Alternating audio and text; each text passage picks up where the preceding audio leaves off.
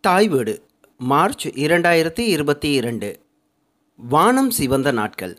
எழுதியவர் மு. நித்யானந்தன். வாசிப்பவர் V. A. K. Harendran. குறுந்தொகையில் தொய்ந்து சாரல் நாடன் என்ற வசீகரமான புனைப்பெயரை தனக்கு சூடி மகிழ்ந்தவர் நல்லையா எனும் சாரல் நாடன்.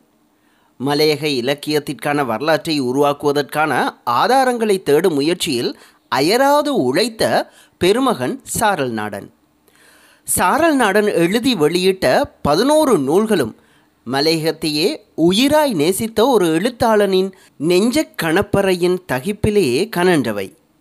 சிருஷ்டி எழுத்தாளராகவே அறிமுகமான சாரல் நாடன் சிறுகதை குறுநாவல்கள் என்று விட்டும் தொடர்ந்தும் எழுதி கொண்டிருந்தவர்.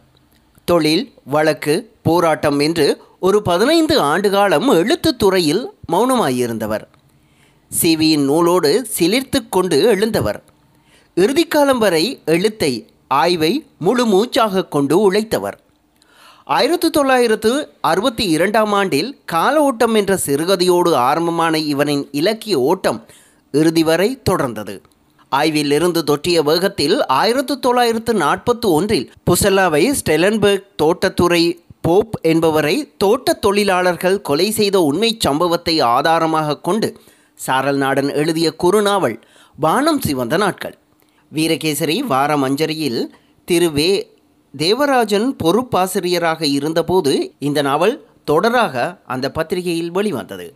பதினாறு அத்தியாயங்களில் எழுபது பக்கங்களில் இந்த நாவல் விரிகிறது. புசல்லாவை ஸ்டெலன்பெர்க் தோட்டத்தில் போப்துரை கொலை செய்யப்பட்ட காலப்பகுதியில் தோட்டத் தொழிலாளர்கள் அவர்களின் தொழிற்சங்க பிரச்சனைகள் வேலை தளங்களில் நிர்வாகத்தின் ஆவணப்போக்கு என்பவற்றை அறிந்து கொள்வதற்கு நமக்கு ஆவணங்கள் கிடைக்கின்றன. இந்த டெக்ஸ்ட்களை நாங்கள் மீள் வாசிப்பு செய்ய வேண்டி இருக்கிறது. போப் கொலை தொடர்பாக நமக்கு மூன்று முக்கிய சட்ட ஆவணங்கள் கிடைக்கின்றன.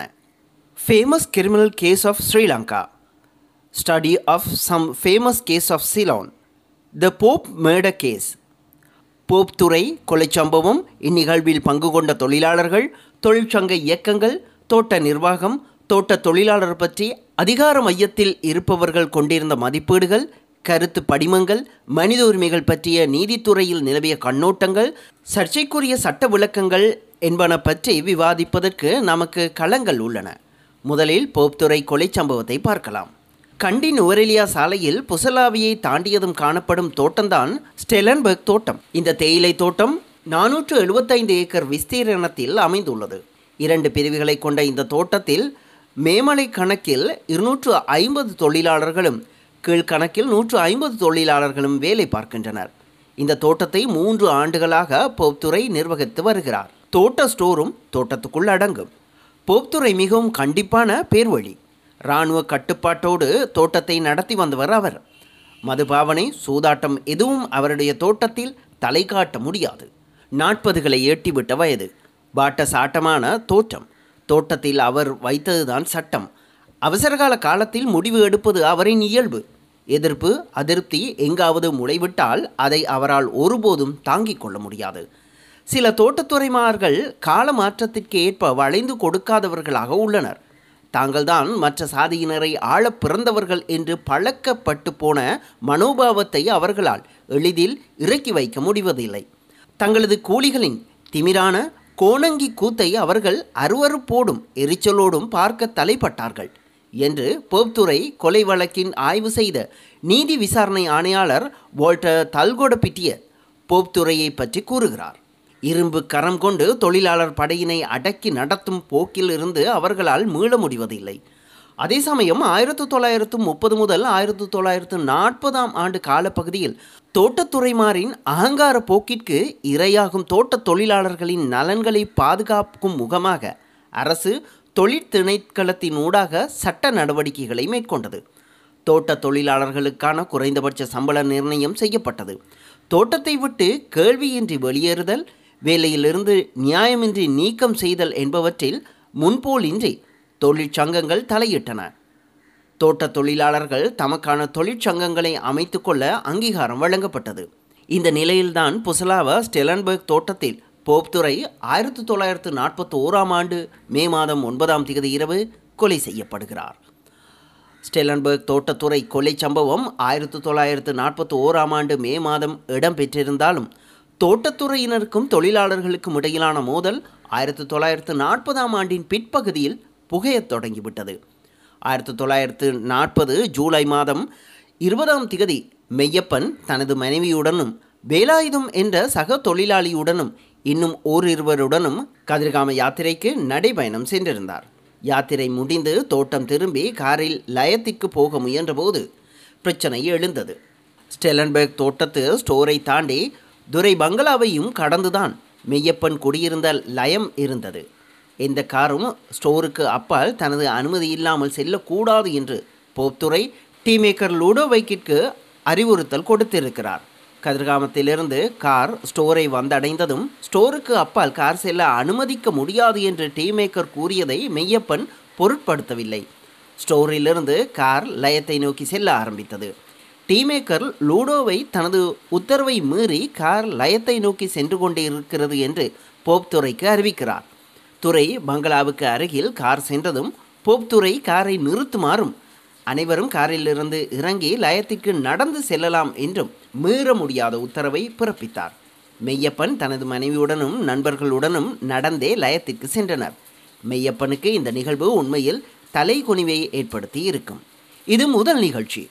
மெய்யப்பன் மிக முக்கிய தொழிற்சங்கத்தின் மத்திய குழு உறுப்பினர் என்ற வகையிலும் ஸ்டிலன்பர்க் தோட்ட தொழிலாளர்களின் தலைவன் என்ற வகையிலும் தான் முக்கியத்துவம் வாய்ந்த மனிதன் என்ற கருத்தை கொண்டிருக்கலாம். குறைந்த சம்பளத்தில் தொழிலாளர்கள் சுரண்டப்படும் நிலையில் கேள்வி கேட்பார் இன்றி துரைத்தனம் தோட்டத் தொழிலாளர்களை வேலையிலிருந்து நிறுத்தவும் தோட்டத்தை விட்டு வெளியேற்றவும் முடிகின்ற காட்டு தர்பார் அதிகாரத்தை கேள்வி எழுப்பும் ஒரு தொழிற்சங்கத்தின் தலைவர் என்ற வகையில் தனது இடத்தை பற்றி மையப்பன் பெருமிதம் கொள்வதிலும் ஏனைய தொழிலாளர்களுக்கு துணிச்சலான ஒரு முன்னுதாரணமாக தன்னை கருதியதிலும் பெரும் தவறு எதுவும் இல்லை. ஆனால் அதிகார வர்க்கமும் நீதித்துறையும் கற்ற உயர் குலாமும் தொழிலாளர்கள் மத்தியில் ஏற்பட்ட இந்த புதிய மாற்றத்தை எவ்வாறு பார்த்தன என்பது முக்கியமானது. போப்துறை கொலை வழக்கில் நீதவான்களாகவிருந்த சோயஸ் ஜூரிமார்களுக்கான சட்ட வழிகாட்டல்களை விவரிக்கும் போது பின்வருமாறு குறிக்கிறார். தலைவர் என்ற வார்த்தையே அசாதாரணமான ஒரு போதியை தருகிறது. ஜெர்மனியில் ஃபீரர் என்று சொன்னால் என்ன? இத்தாலிய மொழியில் ஈற்றுச்சே என்று சொன்னால் என்ன? அல்லது தொழிலாளர்களில் ஒருவனை பிடித்து அவனை தொழிலாளர்களின் தலைவன் என்று சொன்னால் என்ன? இந்த மமதை ஏற்பட்டு விடுகிறது. மத்திய குழு உறுப்பினர் என்ற உயர் பதவி ஏற்றமானது எப்படியோ மெய்யப்பனின் தலைக்குள்ளும் ஒரு திமிரை ஏற்படுத்திவிட்டது என்கிறார் சோயஸ். மெய்யப்பன் தொழிற்சங்க தலைவராக இருப்பதை ஹிட்லரோடும் ஒப்பீட்டு நோக்கும் பாங்கினை இங்கு பார்க்கலாம்.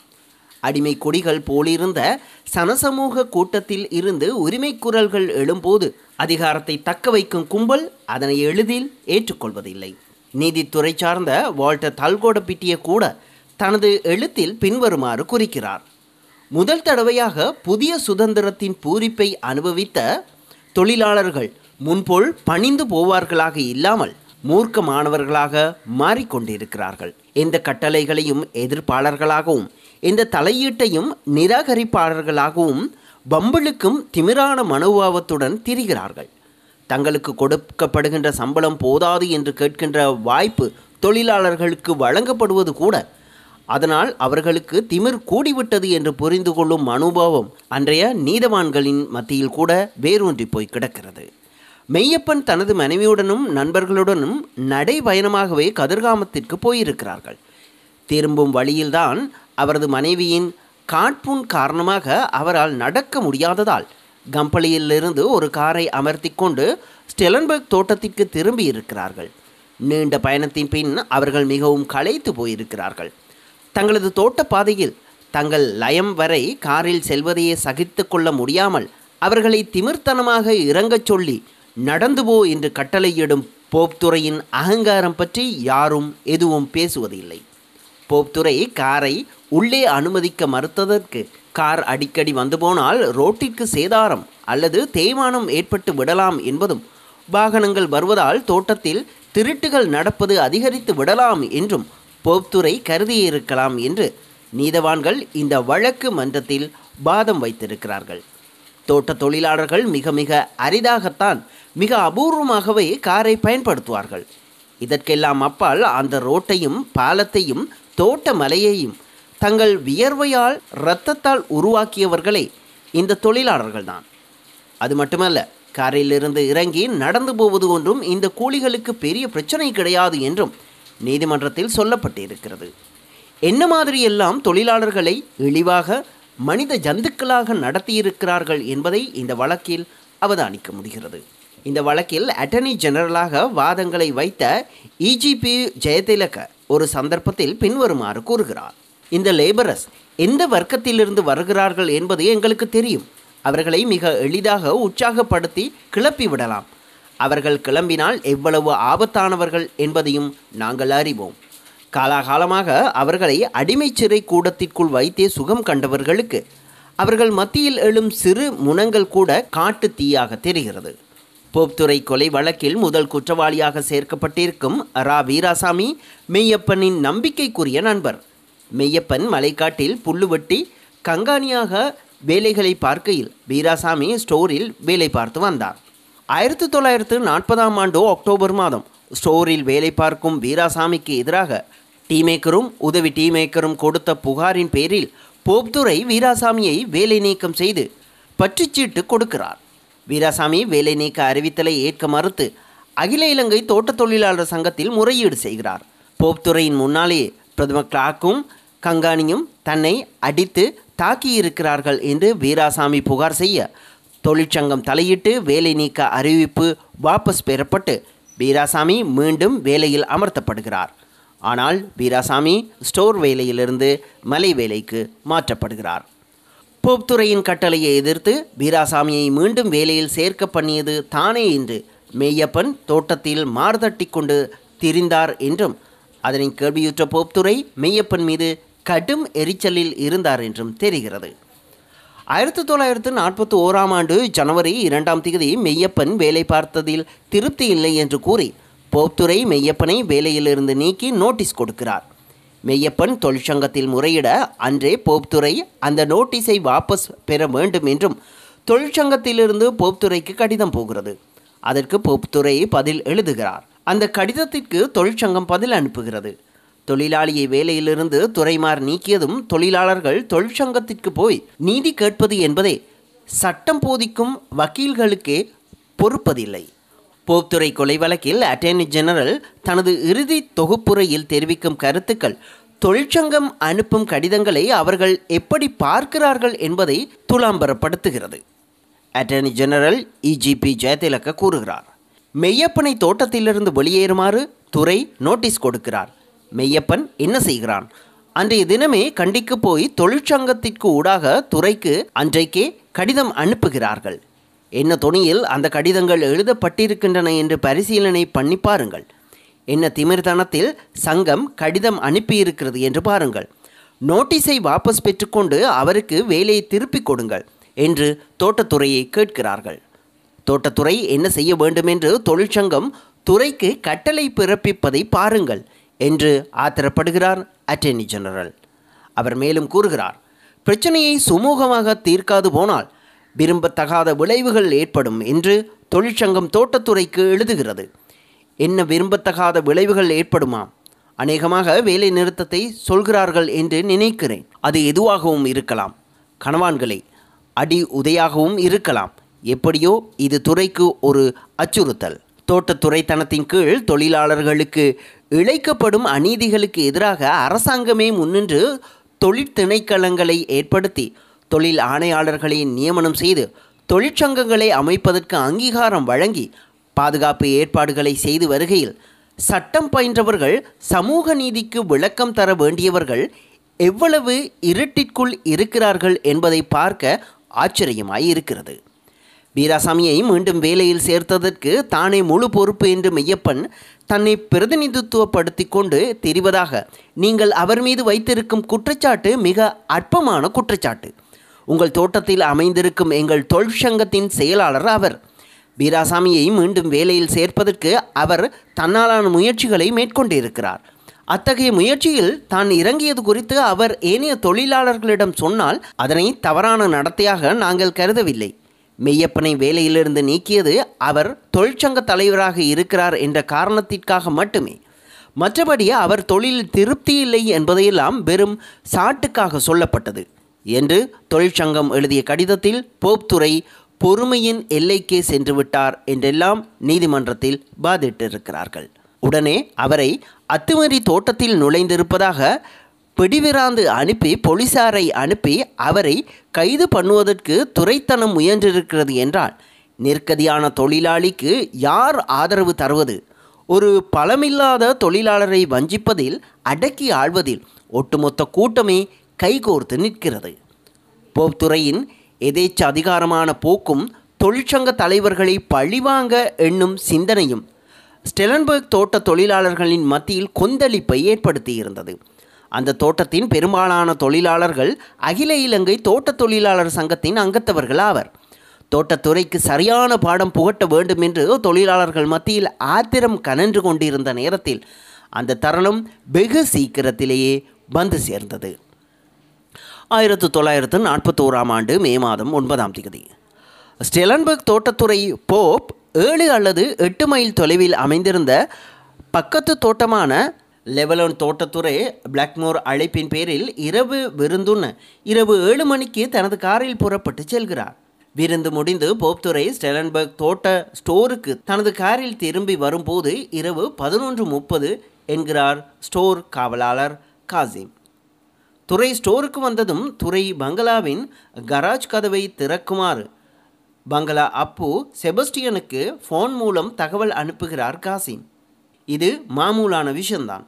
பங்களா கராஜ் கதவை திறந்து வைத்துவிட்டு காத்திருக்கிறார் அப்பு செபஸ்டியன். ஸ்டோரிலிருந்து ஒரு மைல் தூரத்தில் இருந்தது துறை பங்களா. வளைந்து ஏற்றமாய் செல்லும் பாதை.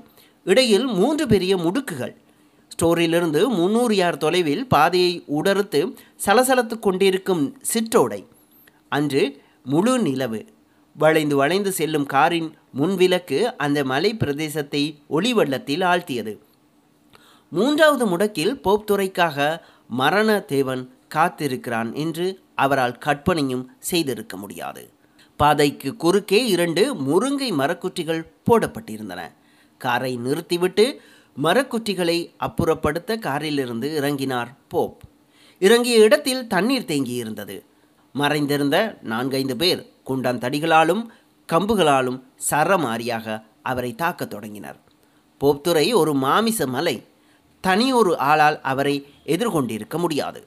ஒரு அக்கிரமக்காரனை எதிர்க்கும் வேகம் தாக்கியவர்களை ஆக்கிரமித்திருந்தது. வர்க்க உணர்வோடு நடந்த போராட்டத்தை போப்துறையால் எதிர்கொள்ள முடியவில்லை. அடே அப்பா என்று துறை அலறியிருக்கிறார். சிற்றோடையின் சத்தத்தில் துறையின் சத்தம் வெளியில் கேட்கவில்லை. துறை தரையில் வீழ்ந்த பின்னரும் தாக்குதல் தொடர்ந்தது. பின்னர் தாக்கியவர்கள் அந்த இடத்தை விட்டு ஓடிவிட்டார்கள். தாக்குதலை நேரே கண்ட சாட்சிகள் யாரும் இல்லை. துறைக்காக கார் கராஜை திறந்து வைத்திருந்த அப்பு செபஸ்டியன் நேரம் ஆகியும் துறை வரவில்லை என்று ஸ்டோர் காவல்காரர் காசிமுக்கு போனில் அறிவிக்கிறார். என்ன நடந்தது என்று பார்க்க துறையின் கார் சென்ற பாதை வழியே சென்ற காசிம் இரத்த வெள்ளத்தில் துறை வீழ்ந்து கிடப்பதை பார்க்கிறார். பதபதைத்து ஸ்டோருக்கு திரும்பிய காசிம் அங்கிருந்த உத்தியோகஸ்தர்களின் உதவியுடன் போப் துறையை பங்களாவிற்கு தூக்கி கொண்டு செல்கிறார். போலீசாரோ டாக்டரோ வருவதற்கு இடையில் நள்ளிரவு ஒன்று ஐம்பத்து ஐந்து மணியளவில் போப் துறையின் உயிர் பிரிந்தது. மறுநாள் காலை மே மாதம் பத்தாம் திகதி டாக்டர் ஸ்டீஃபன் டி சில்வா நடத்திய பிண ஆய்வின் பின் போப் துறையின் உடலில் இருபத்து எட்டு காயங்கள் காணப்பட்டன என்றும் அவற்றில் பதினேழு காயங்கள் தலையிலும் முகத்திலும் இருந்தன என்றும் தெரிவிக்கப்பட்டது. மண்டையோட்டில் விழுந்த ஆழமான காயங்களும் மூளையின் இடது பக்கத்தில் ஏற்பட்டிருந்த இரத்த கசிவும் மரணத்தை துரிதப்படுத்திவிட்டிருந்தன கொலையாளிகளை கண்டுபிடிக்க உதவுவோருக்கு இருநூற்று ஐம்பது ரூபா சன்மானம் வழங்கப்படும் என்று சந்தேக நபர்களின் புகைப்படங்களுடன் ஆங்கிலத்தில் துண்டு பிரசுரங்கள் விநியோகிக்கப்பட்டன. வீரகேசரி பத்திரிகையில் செய்திகள் வெளியாகின. விரைவிலேயே கொலையாளிகள் என ஆறு சந்தேக நபர்கள் போலீசாரால் கைது செய்யப்பட்டனர். வீராசாமி வேலாயுதம் ஐயன் பெருமாள் ரெங்கசாமி சின்ன முனியாண்டி மாரிமுத்து வேலு என்ற அறுவரே இவ்வாறு கைது செய்யப்பட்டனர். இந்த கொலை வழக்கில் ஐம்பத்தைந்து சாட்சியங்கள் தோட்டத்துறைமார் உயர் போலீஸ் அதிகாரிகள் டாக்டர்கள் டீ மேக்கர்கள் கண்டக்டர்கள் தொழிற்சங்கவாதிகள் தோட்ட கங்காணிமார் கணக்கு பிள்ளைமார் தொழிலாளர்கள் சிங்களக்கடை வியாபாரிகள் நகை அடகு பிடிப்போர் தையற்காரர் முடி திருத்துவோர் என்று சாட்சி கூண்டில் மிக பலர் ஏறினார்கள். இந்த கொலை வழக்கில் நீதிபதியாக அமர்ந்த சொயஸ் அவர்கள் செவ்வியல் இலக்கியத்தில் புலமை மிக்கவர் ஆங்கிலத்தில் அனாயாசமாக எழுத வல்லவர் குற்றவியல் சட்டத்தில் ஆலங்கால் பட்டவர் நீதித்துறையில் பழுத்த அனுபவம் கொண்டவர். காட்டமாகவும் அங்கதத்துடனும் பேசும் ஆற்றல் அவருடையது. இந்த வழக்கில் ஜூரிகளுக்கான சட்டமுறை விளக்கத்திற்கு அவர் எடுத்துக்கொண்டுள்ள எழுபத்தாறு பக்கங்கள். இந்த நாட்டில் அசைஸ் நீதிமன்றங்களில் ஒருபோதும் கேட்டிராத சட்ட விளக்கம் என்றும் ஒரு சட்ட விளக்கம் எவ்வாறு அமைய வேண்டும் என்று நீதிபதிகளுக்கு அறிவுறுத்த வல்ல ஒரு உரை என்றும் நீதிபதி ஏசி அலஸ் இந்த வழக்கு பற்றிய தனது குறிப்பில் எழுதுகிறார். இலங்கையின் புகழ்மிக்க வழக்கறிஞர்கள் இந்த வழக்கில் எதிரிகளுக்காக ஆஜராகி இருக்கிறார்கள். இக்காலகட்டத்தில் இலங்கையில் மிக பிரபலமான முன்னணி கிரிமினல் வழக்கறிஞரான ஆர் எல் பெரேரா கேசி எதிரிகளுக்காக வாதாடினார். போப்துறை கொலை வழக்கில் குற்றஞ்சாட்டப்பட்ட திருவாளர்கள் வீராசாமி வேலாயுதம் ஐயன் பெருமாள் சின்ன முனியாண்டி மாரிமுத்து வேலு ஆகிய ஐந்து பேருக்கும் வழக்கறிஞர் ஆர் எல் பெரேரா தலைமையில் J R Jayewardene PHWD Silva R N Ilangakoon ஆகியோர் ஆஜரானார்கள். இந்த கொலை வழக்கில் குற்றஞ்சாட்டப்பட்ட தொழிலாளர்களுக்காக வாதாடிய வழக்கறிஞரான ஜே ஆர் ஜெயவர்தன் அவர்கள் பின்னாளில் முழுநேர அரசியல்வாதியாக மாறி இலங்கையில் ஜனாதிபதியானார். அவருடைய சகோதரர் எச் டபிள்யூ ஜெயவர்தனா அவர்கள் சிரேஷ்ட வழக்கறிஞர் பிஜி எஸ் டேவிட் தலைமையில் நான்காவது சந்தேக நபரான ரெங்கசாமிக்காக ஆஜரானார். போப் துறையை தாக்குவதில் வீராசாமியும் வேலாயுதமுமே முழு பொறுப்பை ஏற்றனர் என்றும் அதன் விளைவுகள் அனைத்துக்கும் தாங்களே பொறுப்பு எடுத்துக்கொள்வதாகவும் அவர்கள் தெரிவித்ததாகவும் சாட்சிகள் தாக்கல் செய்யப்பட்டன. போப்துறை தாக்குதலில் நேரடி சாட்சிகள் இல்லாமையினாலும் அரசு தரப்பில் நேரடி சாட்சியாக குப்புசாமி அப்ரூவராக மாறினார். இவரே அரசு தரப்பிற்கு நட்சத்திர சாட்சியம் ஆவார். மூன்று வாரங்கள் கைது செய்யப்பட்டு சிறையில் இருந்த குப்புசாமி அப்ரூவராக மாறியதன் பின் விடுதலை செய்யப்படுகிறார். சந்தேக நபர்களை கைது செய்து வசதியான வாக்குமூலங்கள் பெறுவதில் இன்ஸ்பெக்டர் எஸ்பி தோரதேனிய முழுவீச்சில் இறங்கியிருந்தார். கொலை சம்பவம் நடந்த மறுநாள் வீராசாமியும் வேலாயுதமும் தலைமறைவாகி விட்டார்கள் என்பதும் இவர்கள் மீதே சந்தேகத்தை உறுதிப்படுத்துவதாக அமைந்தன. இலங்கை உலக்கிய கொலை சம்பவம். சாட்சியங்கள் ஐம்பத்து ஐந்து பேர். நூற்றுக்கணக்கான சம்பந்தப்பட்ட நிகழ்ச்சி. ஒரு தேயிலை தோட்டத்தின் முழு சமூக அடுக்குமே வழக்கில் விரிகிறது. தொழிலாளிகளிலிருந்து முற்றாக வேறான தோட்ட உத்தியோகஸ்தர்கள். தொழிலாளர்களை கைநீட்டி அடிக்கவும் தாக்கவும் முடிவாகிற இயல்பு வாழ்க்கை. தொழிலாளர்கள் காரில் தோட்டத்திற்கு வந்தால் பாதைக்கு சேதாரம் ஏற்பட்டு விடும் என்ற துறையின் கரிசனை. நினைத்த மாத்திரத்தில் ஒரு மாத சம்பளத்தை கையில் கொடுத்து தோட்டத்தை விட்டே ஒரு தொழிலாளியை வெளியேற்றி விட முடிகிற துறைத்தனத்தின் அகம்பாவம். வெளியேறாது போனால் வரன் பிறப்பித்து சிறைக்குள் தள்ள முடிகின்ற சட்ட ஏற்பாடு. தொழிற்சங்கத்தின் வரவை அபாய அறிவிப்பாக உணரும் தோட்ட முகாமை. லேபர்ஸ் கூட்டத்தை ஆபத்தானதாக எடைபோடும் செயற்பட்ட வழக்குரைஞர்கள். தொழிற்சங்கவாதிகளை ரவுடி கூட்டமாக நினைக்கும் ஆங்கில பத்திராதிபதிகள். நினைத்தால் ஒரு தொழிலாளியை கைகளை கட்டி சிறை வைக்க துணிகின்ற வெறும் கண்டாக்கு. தொழிற்சங்கம் தோட்டத்துறைக்கு கடிதம் எழுதி வேலை நீக்கம் செய்தவரை மீண்டும் எடுக்க வேண்டும் என்று கேட்டால் அதனை துறைக்கு எப்படி டிக்டேட் பண்ணுகிறார்கள் என்று ஆத்திரம் கொள்ளும் சட்டம் படித்தவர்கள். மலை வேலையையும் லயத்தையும் தவிர வேறு எதுவுமே தெரியாத தொழிலாளர்கள். வெளியில் போனால் தொழிற்சங்க ஆஃபீஸுக்குத்தான் போகிறார்கள் என்று அந்த அலுவலகங்களை நோட்டமிடத் தொடங்கும் போலீஸ் வட்டம். இலங்கையின் புகழ்மிக்க வழக்கறிஞர்கள் இரு தரப்பிலுமே ஆஜரானார்கள். வலுவான சட்டவாதங்கள். பத்தொன்பது நாட்கள் தொடர்ந்த வழக்கு விசாரணை. ஜூரிமார்கள் ஒன்றரை மனுத்தியாள ஆலோசனைக்கு பின் ஏகமனதாக தீர்ப்பு வழங்கினார்கள். குற்றப்பத்திரிகையின்படி முதலாவது கைதியான ரா. வீராசாமியை கொலை குற்றம் இழைத்தவராக காண்கிறீர்களா? நீதிமன்ற எழுதுவிளைஞர். ஆம் ஜூரிகள். குற்றப்பத்திரிகையின்படி இரண்டாவது கைதியான வேலாயுதத்தை கொலை குற்றம் இழைத்தவராக காண்கிறீர்களா? ஆம் நீதவான். முதலாம் இரண்டாம் கைதிகள் தொடர்பாக ஜூரிகள் வழங்கியுள்ள தீர்ப்போடு நான் பூரணமாக உடன்படுகிறேன். இது ஜூரிமார்களின் ஏகமானதான தீர்ப்பு. நீங்கள் குற்றவாளி என கண்டவர்கள் இழைத்த குற்றத்திற்கு சட்டம் விதிக்கும் தண்டனை மரண தண்டனை. அவர்களுக்கு மரண தண்டனை விதிப்பது எனது கடமையாகும். மரண தண்டனை விதிக்கப்பட்ட வீராசாமி வேலாயுதம் ஆகிய இருவரும் குற்றவியல் மேன்முறையீட்டு நீதிமன்றத்தில் முறையீடு செய்தனர். நீதவான் மோஸ்ட்லி அவர்கள் தலைமையில் நடைபெற்ற விசாரணையில் விண்ணப்பதாரிகளுக்காக வழக்கறிஞர்கள் பிஜிஎஸ் டேவிட் எச்டபிள்யூ ஜெயவர்தன ஆகியோர் ஆஜராகினர். இந்த மேன்முறையீட்டு விசாரணையில் வேலாயுதம் கண்டக்டர் சந்தியாவிற்கு அளித்த வாக்குமூலம் செல்லுபடியாகுமா என்பதே மையப்பொருளாய் அமைந்தது. விசாரணை முடிவில் இரண்டு மனுக்களும் நிராகரிக்கப்பட்டன. மேன்முறையீடும் தோல்வியுற்ற நிலையில் ஆயிரத்தி தொள்ளாயிரத்து நாற்பத்தி இரண்டாம் ஆண்டு பிப்ரவரி மாதம் இருபத்தி ஏழாம் தேதி காலை எட்டு மணிக்கு ரா. வீராசாமி வெலிக்கடை சிறைச்சாலையில் தூக்கிலிடப்பட்டார். மறுநாள் இருபத்தி எட்டாம் தேதி வேலாயுதம் அதே சிறைச்சாலையில் தூக்கிலிடப்பட்டார். இறக்கும்போது இருவரும் இருபத்தி இரண்டு வயதாகி இருந்தனர். இறப்பதற்கு முன் வேலாயுதம் எழுதிய கடிதத்தில் நம்முடைய சங்கம் கடவுள் செயலால் முன்னேற்றம் அடைய வேண்டும் என்று வேண்டிக் கொள்கிறேன். தனது படத்தை இந்தியாவில் தன்னுடன் கூட பிறந்த அண்ணருக்கு அனுப்பி வைக்குமாறு கேட்டுக்கொண்டிருக்கிறார். இவரின் இறுதி கடிதத்தை வாசிக்க கண்கள் கலங்குகின்றன. பாட்டாளி வர்க்க விடுதலைக்காக தூக்கு கயிறை முத்தமிட்ட இந்த இரண்டு தியாகிகளை மலையகத்தின் இரண்டு பகவத் சிங்குகள் என்று மகுடம் சூடி அஞ்சலி செய்கிறார் பே முத்துலிங்கம் அவர்கள். மலையகத்தின் பெரும் போராட்டத்தை தியாக வரலாற்றை இலக்கியமாக்கும் பெருமுயற்சியில் ஈடுபட்ட அமரர் சாரல் நாடனின் இலக்கிய சோதனை வரலாற்றில் நிலைபெறும் வீராசாமி வேலாயுதம் ஆகிய தியாகி போராளிகளின் வாழ்வு சாரல் நாடனை பிணைந்திருக்கிறது. வெற்று உபதேசிகளாக இல்லாது நாளாந்த சுரண்டல் அமைப்பை எதிர்த்து போர்க்கொடி தூக்கிய இம்மாபெரும் வீரர்கள் தூக்கிலே தொங்க நேர்ந்தது மலையகத்தின் பெரும் துரதிர்ஷ்டம். எண்பது ஆண்டுகளுக்கு முன்னால் தொழிலாளர் வர்க்கம் விடுதலைக்காக வெளிக்கட சிறைச்சாலையில் தூக்கு கயிற்றை முத்தமிட்ட வீராசாமி வேலாயுதம் ஆகிய மாபெரும் நாயகர்களுக்கு மலையகம் மண்டியிட்டு அஞ்சலி செலுத்துகிறது.